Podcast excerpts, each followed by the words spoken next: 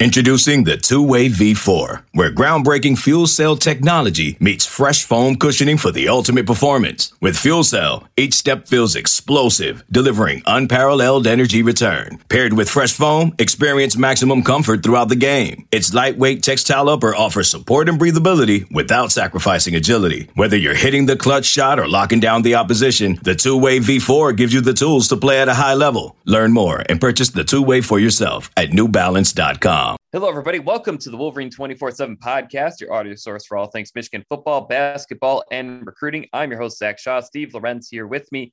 Lots of stories over at the MichiganInsider.com, Michigan.247sports.com. Plenty about basketball, uh, so, some football recruiting stuff, and then and then when basketball's run ends, there'll be plenty of spring football content as well. Of course, we have lots of different podcasts here in the the Michigan Insider Podcast Network. There's also the the weekly recruiting podcast. There is the Tim McCormick and Sam Webb basketball podcast, and then there's us. We we try to we talk about what the people are talking about. So right now that's basketball. It'll be football much of the year, but but certainly hard to talk about anything else other than this basketball team. So in this episode, we're going to look at Michigan's first weekend in the NCAA tournament. They went two and zero. Oh. Uh, we're going to look at the most impressive part of the weekend, biggest cause for concern, the significance of some history that was made this weekend for the Wolverines, what Michigan must improve between now and the Sweet 16, and even a little bit of early impressions on Florida State. So, Steve, Michigan went 2 0. They beat Texas Southern 82 to 66. They beat Louisiana State 86 to 78. What was the most impressive element or thing you saw from the Wolverines this weekend? Uh, there's a few things. I think the biggest thing though was during yesterday's game. I so Chaundee, right? But I think what what I liked most about the outcome of that game and the way he he specifically played and where I think he can make a big difference for them going forward still. He seemed to find something as far as building confidence and getting into the lane and, and, and scoring the basketball.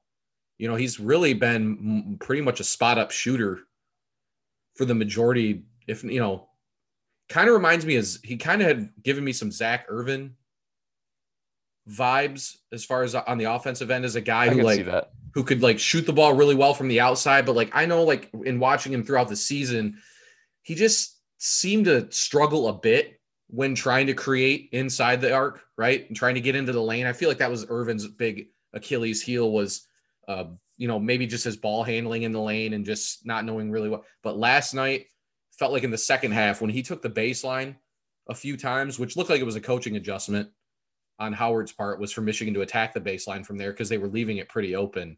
Uh, seeing him make a few baskets down there, interested to see if if he does it again next weekend because that really is a part of his game that we haven't seen a ton as far as him being the creator. Uh, he's made, you know, he's made plays on the inside off cuts, make passes. I mean, we've seen him, you know, make some some good putbacks and some dunks and stuff, but looked like a little more assertive, you know, outside of just the three-point shot for him.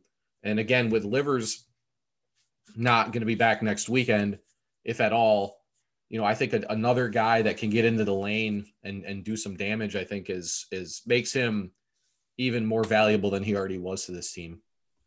Yeah, no, I mean, it was. I'm very happy for Chaundee actually. In this, just you know, I don't really. I try to not care, but he is someone that's so easy to root for, and he had actually quietly had um, I mean, I don't know what his expectations were heading into the season. He'll tell you because he told me last night that you know as long as the team's winning, he doesn't care. But he had been pretty quiet. I mean, he had he had a couple great games early on in the season. He had that one game against Ohio State, but other than that, he hadn't it hadn't really been. I think a season that you know he had a lot of fun on the defensive end. He obviously was a big energy boost, but but you know, he's a scorer. That's what he was known for as a recruit. That's a lot of what he did for Wake Forest. And it can be really uh, frustrating, I guess, to see the ball not go through the through the net I mean, he didn't score in his first NCAA tournament game. He, I think he only scored three points against Ohio State um, in the Big Ten tournament. So I mean, he was kind of riding a bit of a, at least scoring wise, a cold streak, and and so uh, for him to come in and and I mean, I guess stay level headed in the sense that he he didn't. I don't think he forced anything. And then when Michigan needed him more than they've ever needed him all season, I believe there was a ten to one Chaundee Brown LSU run that, that changed the game. I mean, it ended the game essentially. That it went from boy, Michigan's really in trouble here. They're going to need a hero to, oh, they found one. Now they're going to the Sweet 16. So, um, yeah, in in in Michigan's previous one, two, three, four, five, six, seven games, he had been held to three points or zero points five times. So it had actually been a. I mean, the Mar- this March had not been one for him to remember, but now he has that March moment, and and that that never gets to be taken away. And I'd say the same thing about Eli Brooks. Brooks has been a little bit more effective as a scorer in the previous few games. And in fact, I actually thought he had a really underrated couple games in the Big Ten tournament, and then also against Texas Southern. But um, him stepping up season high 19 points and and similar to Brown, it was when Michigan was kind of looking around like someone's got to score here or else LSU is going to run away with this game. And and he was kind of that steadying force. Uh, most impressive part to me was the the fight back. Uh, this is not meant to sound like a wet blanket, a dig, but boy, Michigan really. I mean, they've got a lot of players stepping up, but they they don't look, in my opinion, very close to what they were with Isaiah Livers. And and I think yesterday's game. Um, I think Michigan has that wrapped up by halftime if if Isaiah Livers is on the court. I mean, even just so they can't LSU can't double team Hunter Dickinson, so that they can't close out the lanes with with Franz Wagner. I mean, just just even like from a spacing perspective, that I I think he could have. Not not to mention the fact that he drops 13 points a night. I think Michigan could have run away with a blowout win if it had Isaiah Livers on the court. And so this is not a, this is not a full strength team, and I think it's showing. But I think I think there were three very critical spots where Michigan Michigan was kind of pushed against the brink yesterday, and all three times they they clawed out of it. I mean, it wasn't pretty. They drew it was it wasn't like they rained 53s. It was drawing fouls. It was blocking shots. It was, you know, going up for for a rebound that you knew, you know, they might, have taken an elbow to the to the head or, you know, kind of like the bumps and bruises that don't get noticed. Um, just a lot of a lot of effort. I mean, to, to me, that changed my perspective of what can be accomplished in weekend number two, because I did expect Michigan to to win, but I think the way that they were able to beat LSU suggests that there's there's a little bit more pushback with this team than than maybe a, a cynical person like myself would have expected. And so, uh, you know, I, I think the team is admitting in press conferences that this is not a this is not Michigan at 100 uh, percent or or running at full speed, but at the same time they're going to fight, and and that's really that's what you need this time of year. Is you don't need to be 100 percent, you just need to be literally one percent better than your opponent. So uh, to me, that was the most impressive thing. Steve, I, any any extra thoughts on on the fight back? I mean, the Texas Southern game, I, I think there was it was met with mixed reviews. I think by by fans and and media people.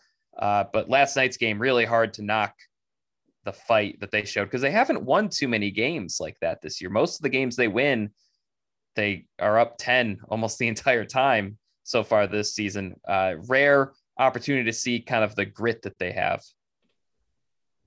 And I thought they kind of stuck to their guns a little bit, particularly on the defensive side of the ball, where LSU kind of ended up being what we thought they were as far as. I mean, you you just turn on the first five six minutes of the game, you're thinking there's there's no way that they're going to keep just dropping shots like this. It was one of those. It was a weird game where LSU's up by like seven or eight early, when you'd argue that Michigan's shot selection was far better than LSU's. Uh, and credit to Thomas and uh, Smart. I mean, those guys are probably pros uh, at some point. Thomas definitely. I think right? he'll be a first rounder. I'm not sure. I'm not sure. I don't know enough about Smart to know if he's. But looked like looked the part last he night. Looked, he looked like a pro last night, right? So, you know, thought it was one of those things where you. I think, especially early in a game, you know you're missing livers. You wonder when it when it, your opponent is starting when they start out, they come out hot, making some ridiculous shots. You know if it can kind of, you know, put a little damper in your confidence or you know is, oh, is this going to be one of those type of nights or whatever and and they it just felt like because that's the thing is like it was a game i think at least for most of the first half until michigan really got it close and took the lead i think it was one of those games where if you'd been watching it you'd have felt like michigan was down by more than what they were but like i said i feel like they kind of just stuck to the game plan on both ends came out in the second half again sort of similar deal came out flat to begin the second half, but didn't deter them, you know, as far as their approach and, you know, just finish it off. I mean, it was, it, I, I do, I agree. I think the intangible aspect of this game is something that maybe in one way Michigan could use, will be able to use more going forward than the actual tangible like statistics and stuff from the game. I still can't get over, you know, they could have won this game by double digit against a team that turned the ball over only three times the entire game. That's in they averaged 12 they averaged 12 turnovers a game. And they turned it over three times. And I want to say the first one was at what five, not till five minutes in the second half or something. Like like they didn't turn yeah. the ball over once in the first half, which is just outrageous. Even though I know they play a lot of isolation ball, but still uh, to not turn it over, you know, for what a good 25 minutes of the game is is crazy. Um, and so I think it is. We've talked a lot this year about Michigan winning get winning games in like totally different fashions. This did kind of feel like another new different way. I think we had mentioned this was sort of comparable to the Ohio State game, the one in Columbus where Michigan, you know, where they won. Similar kind of team. Right? Like that they were facing too. Big guards. They shot well, shot shot, made shots that you didn't expect them to make, uh, and it was really fast paced as well. Right. So you know, I, so yeah, I think it says a lot about. And here's the other thing we talk. I, I've always is experience and backcourt play. And I know Mike Smith struggled yesterday, but Brown and Brooks played arguably both played their best game of the year, at least on the offensive end yesterday.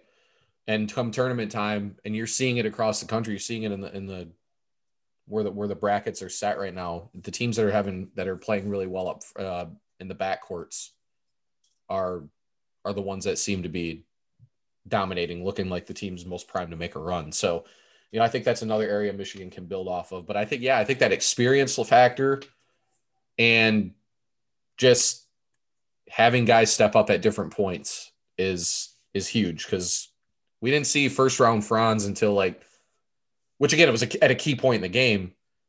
But you're talking mm-hmm. about a situation where you know you don't have livers, and then really Franz struggled for the first 30 plus minutes of the game. Yep. Talking Michigan too. Michigan was winning against a team that a lot of people were picking to beat them yesterday. They got to bring that up too. Is like this was the kind of the hot upset pick.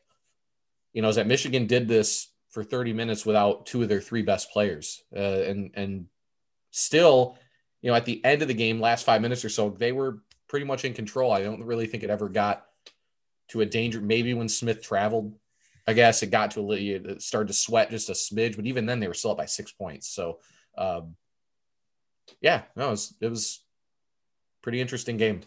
Yeah. Regarding the, um, the travel, that was, I remember watching and being like, nope, I'm still going to keep writing my game story. Cause it, it, it just, uh, LSU, Michigan deserves credit for this, but I think LSU also will be looking back and thinking, man, some of the shots they chose to make, some of the rebounds they chose to to not box out on. They're a pretty good offensive rebounding team, and there were some that they just didn't. They seemed more intent on getting back, which was a little surprising because it was kind of like, man, probably could have gotten that one. But same time, Hunter Dickinson, uh, that was reminiscent of Michigan's second game against Wisconsin to me. in where he was just rebounding every clutch rebound and it was kind of it wasn't his best offensive game but he was like I, I it's fine I'll I'll get a bajillion rebounds and let someone else score so switching to the other side of things the biggest concern stemming from this weekend for the Wolverines there there are a few directions to go I think uh, obviously everyone's talking about the Big 10 struggles certainly deflates Michigan's record just a little bit. Uh, if, if the Big Ten is indeed maybe not the conference everyone thought it was, and, and all the teams that they faced, well, none of them are in the Sweet 16. So, yeah, Michigan literally hasn't played a, a Sweet 16 team yet this year. So that's part of it. And then I think, I think the the officiating is another one that that it's just hard. It's so hard to control. I don't have a super strong opinion on it, but but clearly the officials are calling things a little bit tighter than the Big Ten was throughout the season. And so that that has to be something. I mean, that's just not Michigan's game. In games that they have committed a lot of fouls, they also don't do so well. But but Steve, in terms of the on court stuff, uh, any anything from these last two games? It, it, I know Franz kind of redeemed himself just a little bit with nine points in the final five minutes. You know, Chaundee Brown snapped out of his slump. Uh, but any what I guess what is the biggest concern for the Wolverines heading into the second weekend?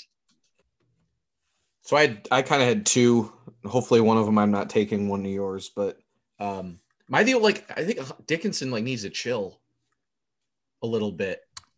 Um, in the sense of how he plays or his demeanor.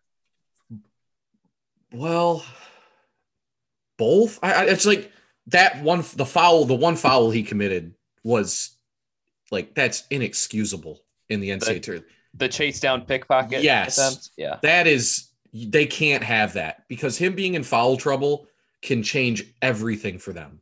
You have to avoid those. I feel like he had a couple Take he's I feel like he's been good for a couple ticky tacks a game, you know, in the last like 3 or 4 weeks.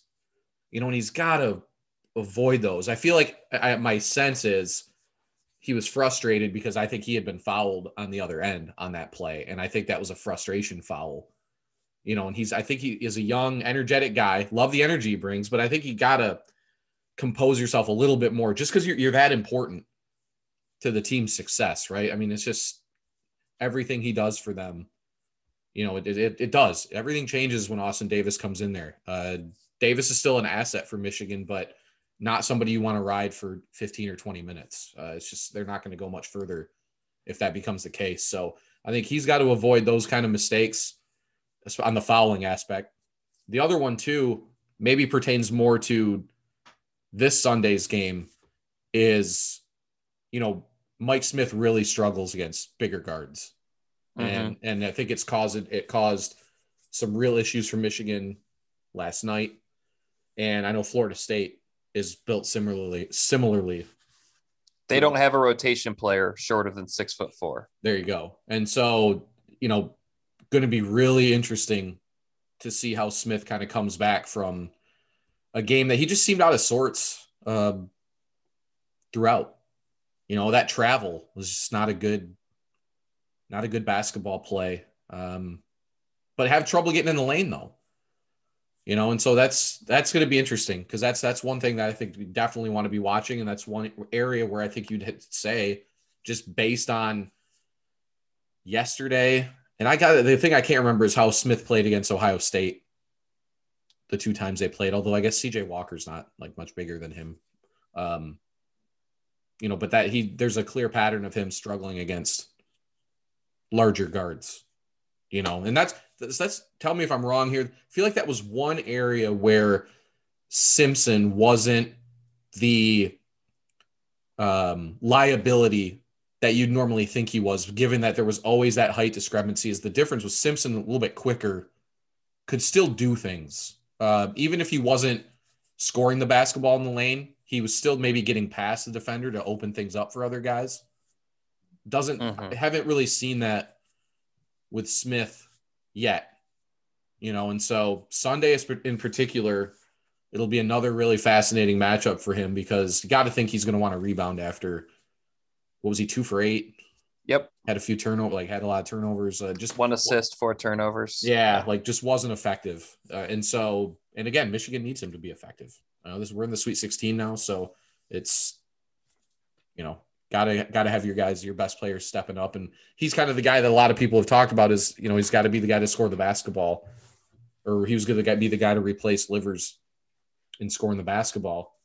You know, and, and we don't like the thing with Chaundee is it has been hot or cold. I mean, you just you brought the stats up earlier. I mean, he's capable of doing what he did yesterday, but he is also capable of you know struggling from the floor and not being a, a major factor on the offensive end. So I think more consistency from Smith is going to be is going to be a must for them. Yeah, I think I have to stick with Smith as well. By the way, just to correct it, he did have six assists last night, not one, uh, but still four turnovers, two for eight shooting.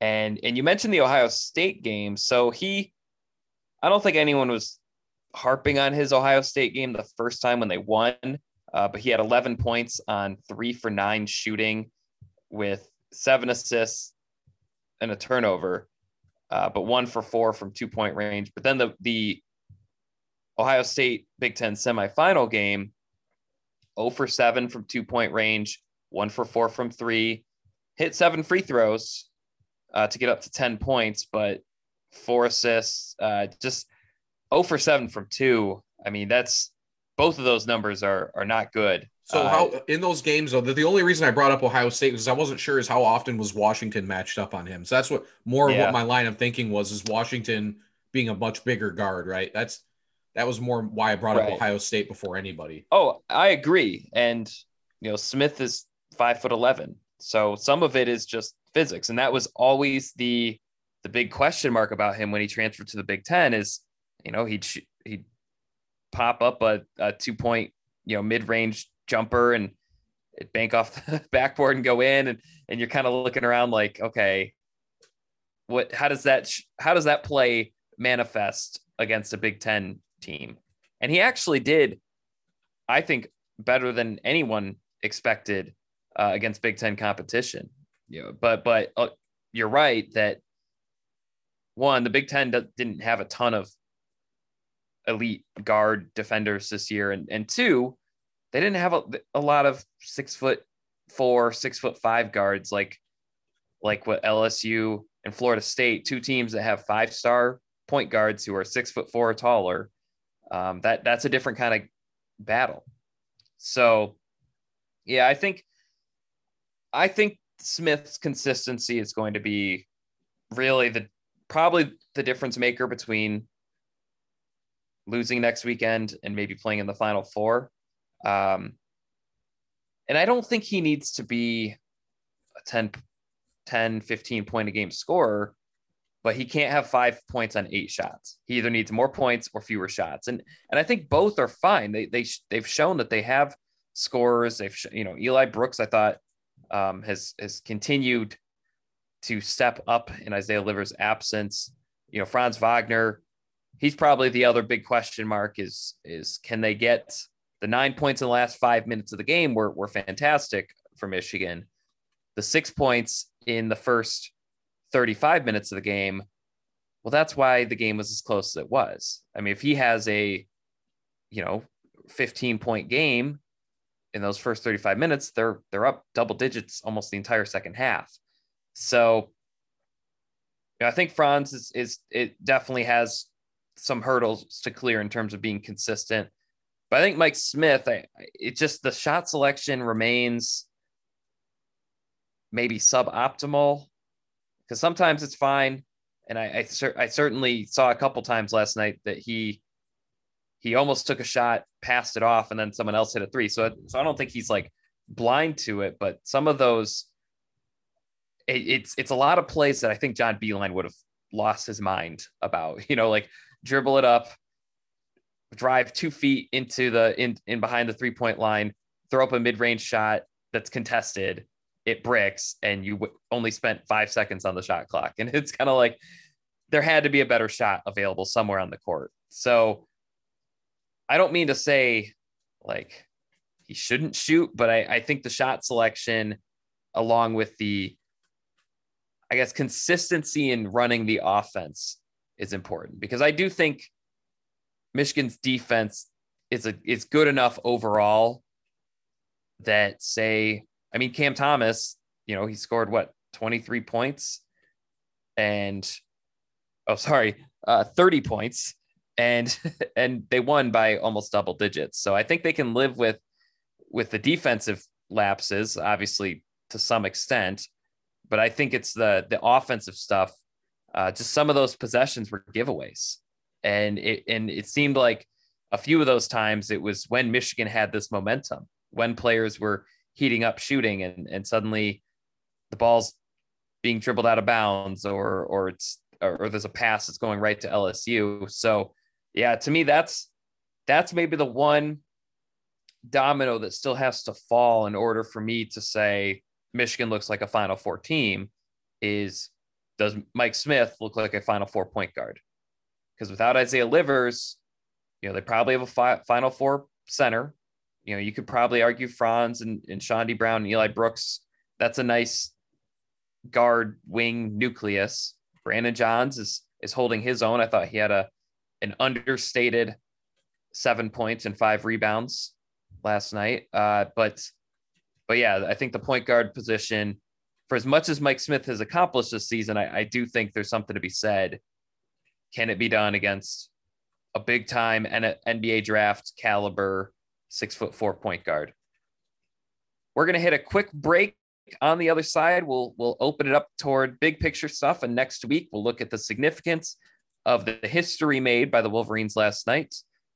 Uh, we'll look at what Michigan can realistically fix between now and the Sweet 16. And then we'll also look at that first Sweet 16 opponent. You're listening to the Wolverine 24 7 podcast. This episode is brought to you by Progressive Insurance. Whether you love true crime or comedy, celebrity interviews or news, you call the shots on what's in your podcast queue. And guess what? Now you can call them on your auto insurance too with the Name Your Price tool from Progressive. It works just the way it sounds you tell Progressive how much you want to pay for car insurance, and they'll show you coverage options that fit your budget. Get your quote today at progressive.com to join the over 28 million drivers who trust Progressive. Progressive Casualty Insurance Company and Affiliates. Price and coverage match limited by state law. Okay, picture this. It's Friday afternoon when a thought hits you. I can spend another weekend doing the same old whatever, or I can hop into my all new Hyundai Santa Fe and hit the road. With available H track all-wheel drive and three-row seating, my whole family can head deep into the wild. Conquer the weekend in the all-new Hyundai Santa Fe. Visit HyundaiUSA.com or call 562 for more details. Hyundai, there's joy in every journey.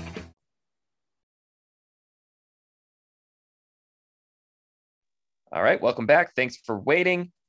Let's get back to the discussion. So, Steve, couple history making anecdotes from last night's Michigan won its nation leading 20th NCAA tournament game in the last eight NCAA tournaments. Michigan has played in seven of them. In those eight years, they have made six Sweet 16s. I believe that also leads the that's tied with Gonzaga for most in the country. And then four straight Sweet 16s is setting a program record. So, Steve, I don't know how you want to discuss all of those different anecdotes, but I guess I'll, I'll go in this direction. Of those three, and maybe there's another one that I, I might have missed, uh, which one is the most meaningful or most impressive when discussing the run that Michigan is on right now? I'm thinking the Sweet 16 streak. I think it's the best indicator of consistency you know, because the tournament is is yeah. the biggest thing is the tournament is so matchup dependent, and we're seeing it this year. We see it every year. You know, I think the fact that they've been able to get to the second weekend as consistently as they have now under multiple coaches, I think just says that you know that Michigan's the foundation as a program, just the program in general is is in a really good place. You know, because that, especially from a coaching standpoint, so I think one thing you notice you know, every year, you know, not so maybe not so much this year, maybe this year's a little bit more the outlier, but it always feels like you know the game's best coaches. I know some a lot of them have the most talented teams too, but they're still mm-hmm. like the game's best coaches always seem to find a way to to make tournament runs. You know, every year that goes for a lot of programs. You know, I mean, you look at here's Syracuse again in the second weekend, right? I mean, they barely made the tournament. Oregon, like, Oregon, have Dana Altman, Oregon, yep. yep, exactly. So it's like, and you've seen it in the past with, well, even like State, you know, has made runs mm-hmm. as an eight and nine seed in the tournament. Uh, obviously, the big ones, Duke, Kentucky. I think what they say, Roy Williams was 29 and 0 in the first round of the NCAA tournament until they lost to Wisconsin. Wow, that's that's that's really impressive. Isn't what kind of stat is that? You know, so so I think what that also says, at least you know, again, Howard, you know, I don't know if one year really uh, puts puts him in like a, some kind of category. But at the same time, you know, Michigan to do this under two different coaches, I think says a lot about where the program is, where the program is headed. And, you know, that's the expectation now, I think, at Michigan, right? Uh, feel like I feel like I feel like if Michigan was to lose on Sunday to Florida State, I think people will be disappointed in the outcome of the season when 10 years ago the Sweet 16 appearance would have been the greatest thing you know, uh, it would have been huge. Right. Now it's the expectation. So I got to go to the Sweet 16 stuff just because there's so many variables in the NCAA tournament. You know, so many things that can happen in, in a given game, and it is one game and you go home. You know, I think the fact they've done it as consistently as they have is it's impressive. I mean, six of eight years to get there. Um, that's yeah, that's really good stuff. Yeah, I think it, it actually means an awful lot. And, and the, the element that I would add to what you said is how many different starters were on those six Sweet 16 teams? Because it's not like, and this isn't to take anything away from teams that happen to return starters, but you know, like Wisconsin, they made back to back Final Fours. I mean, it was almost the exact same team when, um, you know, when some of these, you know, like the Villanova, Virginia, Oregon made a couple Elite Eight runs in a row, I think is a lot of the same core. Now, I think 2018 and 2019 were similar teams. Uh, I think the only players they lost were Mo Wagner, Duncan Robinson, Muhammad-Ali Abdur-Rahkman. But think about this team. I mean, compared to the 2019 team, I guess Eli Brooks was the lone remaining, not only remaining starter. I mean, Austin Davis wasn't playing a ton with that 2019 team. I mean, you're talking about basically an entirely different roster, at least especially with Isaiah Livers on the bench. And you know, the 2018 team was significantly different from 2017. So it's, I mean, all the different players that they've cycled in, and really, it seems like almost every year they lose three of their top four scorers. Everyone puts Michigan outside of the top 25, and then they climb back in. And, and so, to me, I think I think it's very significant. Um, I, I I would say the 20 NCAA tournament wins to me that's coaching. That is a and I, and I think that's Beilein and Juwan Howard, but I think that's that's a coaching staff that understands that doesn't make excuses that doesn't pat itself on the back before it, it's supposed to that understands that your team can still get better in February and March because uh, 20 I mean that leads the country. No one else has 20 in the last eight years. Now, if you go last nine years, yeah, Kentucky has more because they won the title the year before. So it is, we are picking, we're Easter egging a, a relatively arbitrary year. Uh, but I, to me, I think after Beilein lost in the first round in 2012, I think he really reflected and was like, okay, one, his team got better, but two, I think he also really reworked how he did his game plans, how he did um, his his NCAA tournament preparation. And then when Juwan Howard came, you know, I don't think he, I don't think there was a lot of arrogance on his end. I think you know he kept Saddi Washington, he kept Jon Sanderson, and I, I don't think he was closed minded to hey, whatever Michigan's doing, it's working quite a bit, uh, especially when it comes to the NCAA tournament. So to me, I think I think um, it, it's really a culture thing. You know, both Be- Beilein built it, uh, Juwan Howard style or styled it in his own direction, built his own culture, but it but there's a lot of similarities, a lot of parallels, and the the art of overachieving, they've perfected it because now this year I think they were expected to make the Sweet 16 since they were a one seed, but a totally different team from even two years ago, which was a totally different team from even two years before that, which was a totally different team from three years before that, which was a totally different team from the year before that. I mean, you're talking about basically five completely different teams all making a run in the NCAA tournament. Now, a couple of them have ended in the Sweet 16, a couple of them have ended in the national title game. We'll see what this team does. But yeah, it's um they're in a they're in a very impressive place and and I think Michigan fans should be I mean enjoy it because a lot of teams are, are, are wishing they were in the Sweet 16 right now, and I, I would argue that um, uh, you know there are some teams in the Big Ten that that spent the whole year thinking they were Final Four contenders, and and they're watching Michigan from home next week. Speaking of watching Michigan, you know, next week, what is something we? I know we just talked about the biggest cause for concern. Let's try to focus on what Michigan can control. But looking ahead, to, reflecting on this past weekend, looking ahead to next weekend, because you can't control X players shoot better. What is something that Michigan most needs to or most can improve on between now and the Sweet 16? Ooh, that's kind of a tough one. Um, not because there's not things, there's there are things. Okay, so it's not okay, not it's not about shooting uh, X player shooting better, but I think just in general, I think Wagner needs to assert himself a little more earlier in the game. He's kind of come out passive in both of these games, at least at the beginning, you know, and it's like I don't know if like there's a if he's like because you know I, I don't know if it's like something that runs in the family i don't know if you remember i always felt like mo was a guy if he came out of the gates playing well, watch out. Right. I always felt like he was a guy, if he started off well, got a couple baskets, got going, got in a rhythm, that he was going to be a problem for 40 minutes. And it feels like Franz is like sort of similar in that he'll make like a big play and then all of a sudden he's scored three of the last four baskets and, and made a big defensive play on the other end. It just feels like a guy that, you know, almost like a quarterback. You want to get him into rhythm.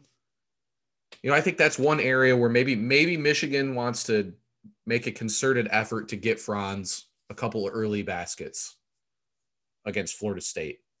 You know, and see where that kind of see where that kind of takes him for the rest of the game because he to me he's come out a little passive you know particularly yesterday and, until he turned it on because like i said all of a sudden he had like how many points do you have in the last six minutes of the game? Like nine? Nine. Nine yeah. of his 15. Yeah. So, you know, because he is, he's a guy that can take over a game on both ends. And again, he was great defensively again yesterday. I thought his stop on Thomas late was one of the most important uh, sequences of the entire game. I think it's really it's what sealed it. So that that's probably the biggest thing for me. Um, besides that, and again, there's I guess is another one you're not really sure if you can control. It kind of depends on whoever's officiating, but avoid some of those ticky tack fouls. Uh, Hunter's not the only one that has been given them. I think Chaundee had Chaundee had a couple. Yeah, Chaundee had, had four. Right, yeah. there a couple of them were totally avoidable. Uh, that's just that overly aggressive. You can just see the referee waiting to blow the whistle, uh, and so I think that's another area where again, to be fair, they only in the, I mean, the second half was, and that's the other weird thing, and the, the thing you can't predict about the tournament. Uh, the second half seemed to be called completely differently than the first half was. I think both mm-hmm. teams. I mean, granted, uh, you know, Michigan had ten plus in the second half. They, I think they had like three or four total in the first half. So, you know, can't control that, but you can control some of those avoidable ones. And I think last few games, Michigan, it's felt like they've committed a few fouls each half that probably really could have been avoided. Yeah. By the way, 11 first half fouls 24 second half fouls. I don't. I mean, some if you How does take that away, happen? How does that happen? Okay.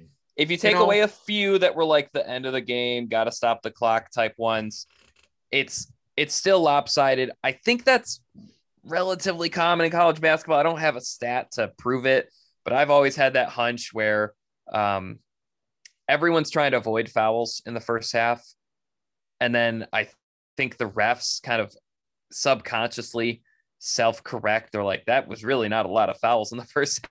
We gotta we gotta tighten this up a little bit, mixed with teams defending a little bit. Because I pointed this out on, on Twitter at halftime. You know, Hunter Dickinson, Austin Davis, zero fouls in the first half. I said that's going to give them, and Brandon Johns as well.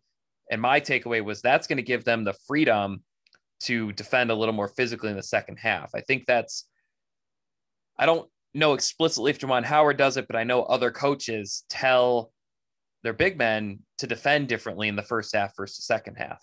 The first half, a lot of it is about avoiding fouls. Second half, it's a little bit more about stopping everything you can try to stop.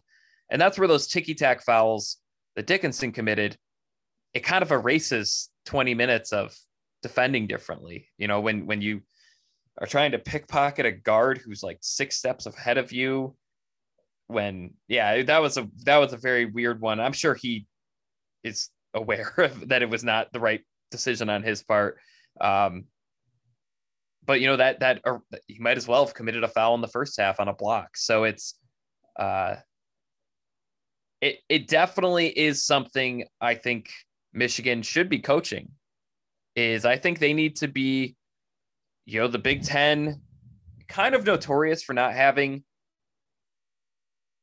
a ton of fouls. Um, you know, the Big Ten is not. It's not the.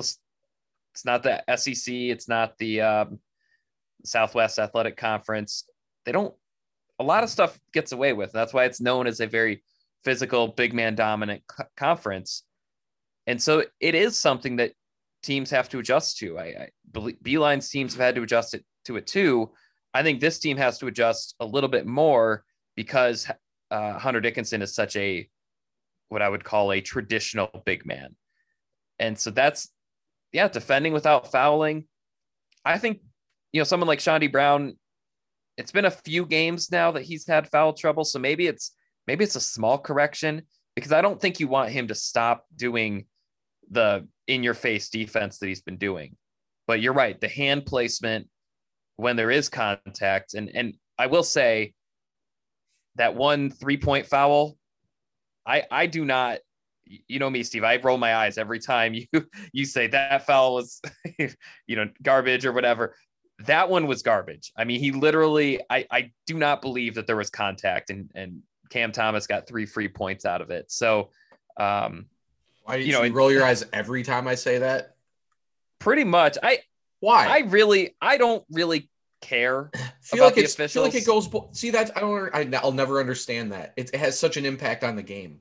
Like it, it, you can't. It's. I understand. There's you- 150 possessions in a game. You can do so many different things. It's not I- like the I- officials. I like, do you think the officials are against Michigan? That's not at all what I'm saying. Okay, Don't even go. Don't even Oh, go that hey, route. I was asking. I wasn't putting You words want- in your mouth. No. I'd be. I mean, I'll be honest with you. I don't think. Sometimes I think when you talk about. Not to pick on Dickinson again, but sometimes you wonder though with the demeanor that sometimes it like doesn't help, It really felt like Mo Wagner got that treatment. Actually, right? Yeah. Oh yeah, Mo definitely did. But no, it's not if they're against Michigan. Sure. Like it's because there were, you know, they missed a clear. You know, Brown went out of bounds. I mean, there were a couple iffy. There's a couple iffy calls both ways. Uh, yeah, I just, I it, it just it, to me that I just it matters so much. It's such a factor, but nobody ever wants to talk about it. Um, it's because it just comes off as like excuse making when things don't go right or whatever. But man, the way a game is officiated can just can change a team's chances in in the snap of a finger, you know. And so, like I said, I think in some ways Michigan not helping themselves in that regard. Like I said, I I always wonder when with guys who are more animated in general, are they more conducive to getting a whistle in a situation where sure. maybe they wouldn't have been otherwise. But um, you know, I, I just Yeah, and I, I, I do see the the point of the officiating in the second. You know, teams are playing a little more tentatively. They don't want to get their guys in foul trouble, but uh, it just, you know, and it's definitely not only that this game yesterday. I mean, I watched. I think the worst game I was Wisconsin Iowa at the end of the year. It was just like too much of that ref show crap. And uh, my only hope, the only hope you want is that going forward, whether it's Michigan or anybody else, that some garbage doesn't cost somebody a game. And I, you never in a close, tightly contested game, it's always a possibility. So, mm-hmm. no, I, I, I agree. From I agree with the genesis of being frustrated when a call is bad. I think my my thing that I always kind of roll my eyes at is like, um, you know, Michigan fans more so do this than than necessarily anyone in the media, but it's it's like no one no one ever unless it's like very very painfully obvious no one ever says oh that was a bad call that benefited michigan. I mean to down the stretch lsu went up for several shots and just got bodied and they got knocked over. And those were calls that were definitely made earlier in the half or in the game. And there was no call. And it was almost like the refs felt like they called too many fouls and then they reeled it back in in the final five minutes and then that's when michigan kind of got to start to pull away so anyway my thing is I don't think there's any officials with with the HD television with the slow motion replay. I don't think there's any officials that are going to be good enough anymore. So you just have to play better. I mean, it's just like figure it out. The, the, the officials are not going to be against just your team. I don't think any officials going into a game like, well, you know, time to screw Michigan today or anything like that. So it's um, I've always felt like there's too many possessions, too many opportunities in a game to overcome a couple bad calls by the officials. So that's where the eye roll comes from. It's not it's not necessarily that you're wrong. It's like, well, it'll probably even out. And if not, then whatever. They Michigan could probably still win. So it's it's uh it's it's always been something that I I'm it's not my it's not my topic of choice. You think? Do you think Michigan fans in general maybe are more sensitive to officiating, considering the the spot, the block? You know, but every every fan base has that stuff. Do they to that? Like those are like those are two like I, I, maybe just those, but those are like two plays that really could have changed the course of uh, both of those uh, respective teams' seasons. I know you go to any message board in our network, though. It's always that's, the officiating's fault, right? That's I mean, what I, I feel. I mean, I think every team that isn't winning a national title probably has a play here and there. Now, I think one thing for Michigan, where maybe it's a little bit more sensitive, is they have been close in multiple sports. You know, I, I, I think if you ask the right Michigan hockey fan, they're probably still mad at a couple non calls in the uh, in the 2011 national championship game. And so, um, you know, it's, but yeah, I, I think I've found, could be wrong. I found every, pretty much every passionate fan base feels the same way. I mean, I watch uh, some of our reporters for other Big Ten teams, and it's like they, every tweet they do that's like, oh, that was a, I don't know about that call. And they get like 400 favorites on it. And it's like, okay, this is like, this is just how fans are. So it's, um, uh, it is what it is. I don't, you know, it's part of the fun, I guess. But, but I do agree. I hate when officials do the, oh, we didn't call enough fouls in the last five minutes. We need to call a bunch more here. Well, sometimes that's what it feels. It, it feels like there's like a. It quota. felt like that last night like, a little like, bit, didn't it? It's like yeah. they got to reach a quota or something. You know, it's like because it's like yeah, because that's exactly what you say is like you'll see a couple you know where it's like where where was that? You know, yeah. The first half we saw saw that play five times, nobody got whistled. You know, so. um All right, we found some middle ground. Okay. Right. No, All no, right, hey, hey, I just, you know, yeah, whatever. And uh glad anyway, we talk about it. Yes. Found found found some peace. Um I agree though. I, I do think Michigan needs to to work on that because calls are games are called tighter in the NCAA tournament. They just are. I mean, it's I don't know if refs are trying to prove their worth or maybe it is just better refs, uh, you know, who who see things that other other um, refs might have missed in the heat of the moment. For some reason or another, games are called a little tighter, and I I think the reaction from Dickinson, you know, it's kind of like uh, uh, like in baseball, how umpires love to call strike three on a full count when someone thinks it's a walk and they start heading to the base and they love to like bring them back and it's like you it's it, you know they're kind of like you punk thinking that you got to walk that's a that's a strikeout. And you know little things like that um i could see it.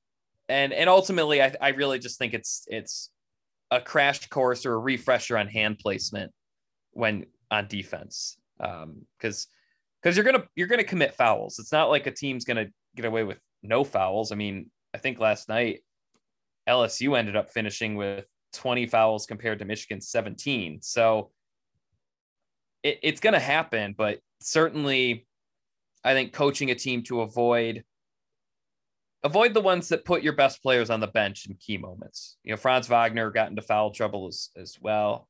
I guess maybe not quite as much. He only had three, but um, yeah, you don't want, I mean, optimally speaking, you don't want Franz Wagner on on the bench and during the key stretch as LSU's taking a lead, and you don't want Hunter Dickinson to have to stop playing tough defense because he doesn't want to foul out. So um, that's certainly one. I think I think another one would be, uh, you know, it just kind of feels like on the defensive end, just closing off some of those some of those driving lanes. Felt like Texas Southern actually got a few. Granted, they were after Michigan had built a lead kind of a weird a weird game to analyze. Uh, but then LSU also just seemed to get to the rim a little bit more than than you would think. Uh, I believe they had 19 shots at the rim. Maybe that's normal for LSU, but I feel like that's higher than normal for Michigan. They all season they were pretty good at pushing teams away from the rim into the mid-range shots. So, last segment here, Florida State quick peek at the Seminoles. This is their third straight Sweet 16, and, and they, I think, were uh, probably going to be a two seed in 2020. So Leonard Hamilton really finding his stride in Tallahassee. They're 18 and 6. They struggled a little bit against UNC Greensboro, 64 to 54. And then Colorado, I thought I didn't see the whole game because it was at the same time as Michigan, but I thought that was a really impressive defensive performance with some late offense to make it look closer to a blowout. Steve, early impressions of Florida State. A lot of tweener, like long, right? Mm-hmm. Scottie yeah, Barnes. They are number one in the country in average height. Interesting. Scottie Barnes, former five star recruit, watched a little bit mm-hmm. on him throughout the season, is not your typical five star recruit as far as not a guy that needs that that is looking to score 20 plus a game. Feels like a guy that is pretty real asset to them all around. Do you see a little Franz Wagner in yes, his game? Yep. The other guy uh, that he kind of made me think of, at least for incoming, is similar to how Caleb Houstan plays at Montverde. Uh, as far as like just a guy, yeah, like does you know again you see five star, you think one and done, which he he's probably still going to be right. I mean he's he's really good, but you know all dunks and threes and you know scoring 40 points or whatever but like barnes just feels like a really good all-around basketball player uh, and a guy that can beat you in more ways than just putting the ball in the basket so yeah i definitely see some Wagner similarities in that regard. That's probably I was is that that'll be the matchup, right? I mean, that's probably who. Well, that's a good question because you know, like that's who. Yeah, that's the, that is kind of maybe Michigan's biggest. This even more than yesterday uh, might be a game where Michigan wishes they had Livers, right? I mean, they wish they had Livers for all these games, but yeah, I mean, it's going to be really interesting to see how effective Brooks and Smith are going to be. Um, I know their big man is pretty solid as well. but what had five fouls in 12 minutes hmm. yesterday. I think he fouled out, if I recall. He had five fouls in 11 minutes. Yeah. Um, so you got to think Michigan can maybe attack there. You wonder with their size if they feel like they can just one up on Dickinson or at least try too early.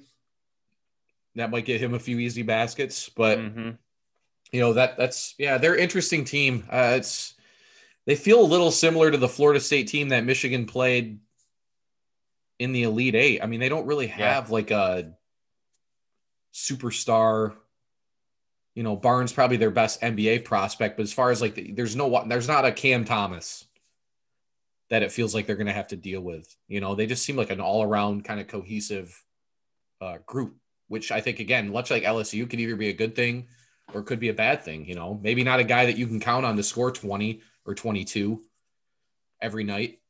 That could be a good thing if everyone's on, but if you have a couple guys off, their offense could really, I mean, start to struggle.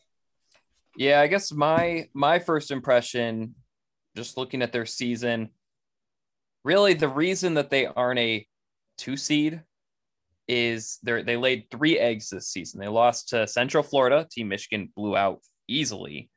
They lost to Central Florida by double digits. They lost to Clemson, who made the tournament, but wasn't like an amazing team by double digits. They lost to Georgia Tech twice. Those were closer games, and Georgia Tech did make the tournament. But then the, the, they lost a stinker to Notre Dame to close out the regular season. If they reverse those Notre Dame and UCF games, I think there are two. I think they're in the same or in a similar boat as maybe Alabama. Uh, you know, kind of in that two three seed range, to maybe like a West Virginia. It really is just a couple of those those eggs because this is a very good team. I I think you know MJ Walker, former I believe a former Michigan football wide receiver offer, but obviously yes. he was a five star five star point guard. Um, you know, senior, pretty dangerous uh, himself. He's six foot five.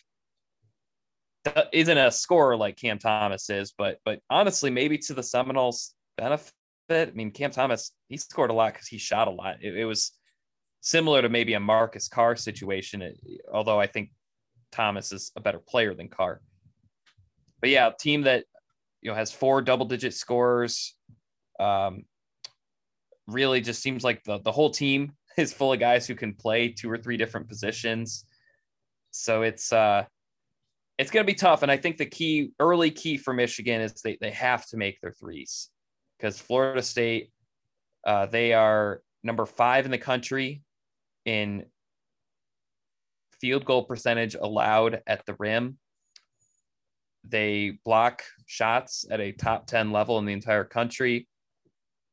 And and they've got the size. I mean, they're gonna block some of those driving lanes. They're gonna they're gonna close off some of those passing lanes. Big, big opportunity for Hunter Dickinson. You know, I think I think they I think they are going to try to guard him one on one because they've got a seven foot one guy, and I'm gonna guess Balsa Kopr- Koprivica. Who knows? Uh, but you know, he's he was a former high level recruit, seven foot one, 240 pounds. So that that might be a one on one matchup. But I do think you have to make some outside shots in order to kind of clear the clear the area for both those passes, those post up opportunities, and then drives to the to the lane. So we'll find out more about Florida State. There'll be plenty of preview content, but the, I think my initial thoughts are um, are this is I think this is going to be a, a much stiffer challenge than LSU. I, I don't even know if there is a comparison in the Big Ten for what Florida State brings. That's not to say this is the best team Michigan has faced all year, but but one, they're up there. Two, I think the uniqueness of, I mean, their starting lineup is six foot five, six foot four, six foot six, six foot eight, seven foot one, and then their second string is six foot six, six foot nine, uh, six foot eight, six foot nine, six foot eight. So it's just kind of like they they can just roll them out really. Uh, just everybody, everybody can play three or four different positions. Kind of similar. Maybe the biggest closest comparison is Michigan. Uh, but Michigan just doesn't have the six foot five and six foot four guards. So, going to be a very fascinating matchup. So, do we do we ignore and probably at this point maybe we do, but do you ignore the finish? They lost to North Carolina. They lost mm-hmm. to Notre Dame. They barely beat North Carolina in the matchup, the rematch in the ACC tournament, and then lost to Georgia Tech. You know, feel like those are teams that Michigan would beat right? I mean, but do we just well is everything okay, scrapped? Now, is Michigan, everything scrapped at this point? Did Michigan not lose three of five to close the season and then also lose its leading scorer? I don't think North Carolina, Notre Dame, and Georgia Tech or Illinois, Ohio State, and maybe Michigan State. But um, well, hold on. I agree with you on Notre Dame and Boston, and they, you know, beating Boston College by 29. No, who cares? But is Georgia Tech looked pretty? I mean, it's hard. It's hard to sit here and defend Ohio State, Illinois, and and Michigan State when they combined for one NCAA tournament win. Yeah, I know, but we we just talked earlier about the tournament being about matchups. I think in a vacuum, I think especially Illinois and Ohio State are are better than definitely better than Georgia Tech, North Carolina, obviously Notre Dame. I I kind of ignore, but I kind of ignore the finish to, to actually get to your question. I sure. mean, two and three to close out, but then they they beat Colorado, and in Colorado had won six straight, or I think they, they made it to the Pac-12 title game. They won four straight to close out the season. I mean, they were they were not sitting in the NCAA tournament field and got red hot, beat a pretty red hot Georgetown team, and then turns around and gets blown out by Florida State. So um, I kind of ignore the finish. I, I do think they are susceptible to some duds though, and that goes back to the UCF and Clemson losses as well. Is you know this is Michigan. I think has done a really nice job this season of avoiding stinkers. You know they they I don't think they lost a they lost one game when they were healthy. You know the, when their starting five was in the lineup, and and even when their starting five wasn't in the lineup, they've they've been pretty steady. And I think beating LSU the way they did shows that they're not,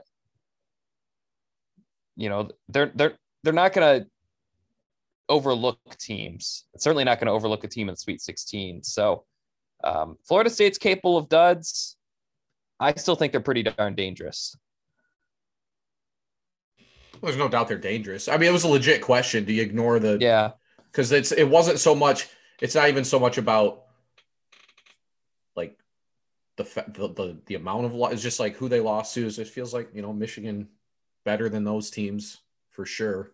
Mm-hmm. You know, so I just um, does this feel like another game where many are going to pick against Michigan and they come out and win. Is this Michigan team? This is one thing I always like. Is this Michigan team capable of what I always call like the classic Beilein team performance where they just come in and just obliterate somebody? You know, I think an I think of A and M. Yeah, Florida. Florida you know, where like they it felt like they just I don't know what it was. This is it. Um, well, VCU that same tournament run against Florida, the same one, the same year as Florida. You know, I think a lot of team, a lot of people picked VCU. Uh, if I, in that game, if I remember right, because of all the problems that their, you know, the the Shaka Smart defense would cause, and Michigan came out and blew the doors off of them in that game. So, you know, is this Michigan is this team capable of hmm. a similar performance in, in a given. I mean, I suppose any team is, but right. do you see that? Do you see that? Not necessarily even with this game, but anything game going forward, can they do that? Because that was oh. always one thing. It's like it was. It felt like every time they're in the tournament, they there was one game where they would Texas to bring up Shaka Smart again. They did yep. it. you know, a lot of people were picking Texas in that game. Like, um, can this team do it? Yeah, it's uh certainly they can. I mean, they've done it a lot this season. Think about the Wisconsin game. Uh, think about is that the only one against a truly good team? Because obviously they kind of ran Iowa yes. off the floor. Yeah, yeah, that's that's another one. Um, Indiana, I think, was one of those ones where it was like, oh, okay, well, I guess guess that game's not going to be close. Uh, Maryland. Yeah, we're listing a lot of teams that either didn't make the tournament or kind of backed into the tournament, but still, um, definitely capable. I almost feel like I don't know. I I I I still think this team is kind of not playing on strings, but they they I I think they've lost a little bit of their identity without Isaiah Livers on the court. And I think they can still win games. They prove that.